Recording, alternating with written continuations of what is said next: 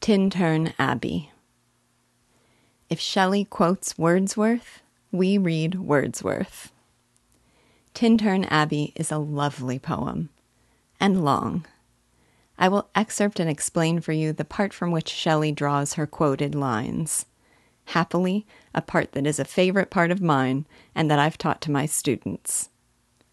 I'll read it to you once, then explain it, and then read it again. If I do it right, the second experience should be very different. So bear with me. Nature, then, the coarser pleasures of my boyish days and their glad animal movements all gone by, to me was all in all. I cannot paint what then I was. The sounding cataract haunted me like a passion. The tall rock, the mountain, and the deep and gloomy wood, their colors and their forms, were then to me an appetite, a feeling and a love that had no need of a remoter charm by thought supplied, not any interest unborrowed from the eye.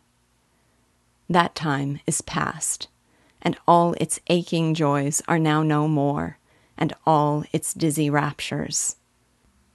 Not for this faint I, nor mourn, nor murmur, other gifts have followed for such loss, I would believe abundant recompense. For I have learned to look on nature not as in the hour of thoughtless youth, but hearing oftentimes the still, sad music of humanity, nor harsh, nor grating, though of ample power to chasten and subdue.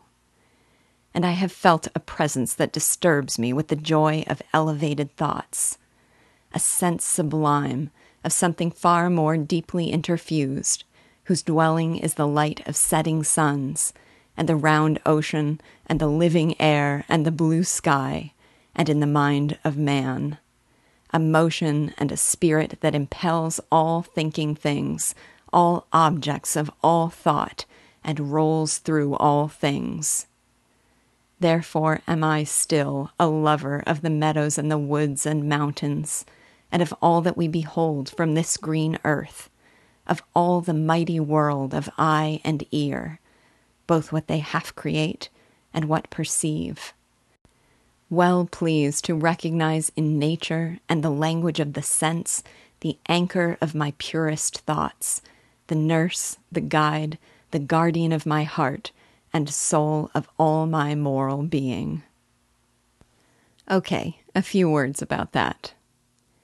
He begins by talking about the way he experienced nature in his boyish days, with its glad animal movements, suggesting a time of spontaneous, unbridled, unself conscious joy.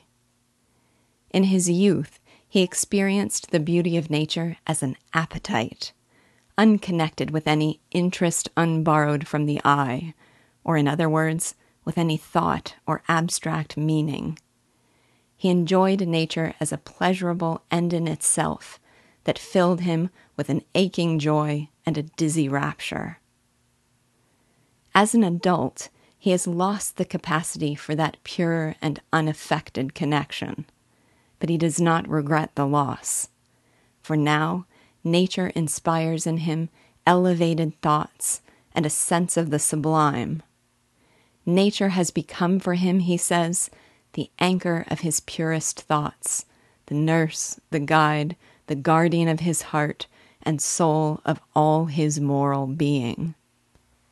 In other words, this poem is about a child's blissful, unworldly, pure enjoyment of nature in and of itself. And then his later, mature enjoyment of it as it becomes infused with complex and spiritual meaning. For Wordsworth, it's something even stronger still. Nature is for him religion. But what I have expressed is the form in which I relate to his more zealous view. All right, with those explanatory words as background, let me read it to you again. Nature, then, the coarser pleasures of my boyish days and their glad animal movements all gone by, to me was all in all.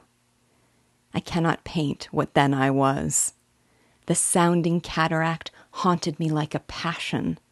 The tall rock, The mountain and the deep and gloomy wood, their colors and their forms, were then to me an appetite, a feeling and a love that had no need of a remoter charm by thought supplied, not any interest unborrowed from the eye. That time is past, and all its aching joys are now no more, and all its dizzy raptures. Not for this faint I, nor mourn, nor murmur. Other gifts have followed. For such loss I would believe abundant recompense. For I have learned to look on nature not as in the hour of thoughtless youth, but hearing oftentimes the still, sad music of humanity, nor harsh, nor grating, though of ample power to chasten and subdue. And I have felt a presence that disturbs me with the joy of elevated thoughts, a sense sublime of something far more deeply interfused, whose dwelling is the light of setting suns, and the round ocean, and the living air, and the blue sky, and in the mind of man.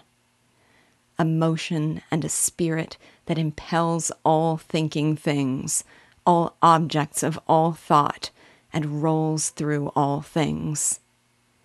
Therefore am I still a lover of the meadows and the woods and mountains and of all that we behold from this green earth, of all the mighty world of eye and ear, both what they half create and what perceive.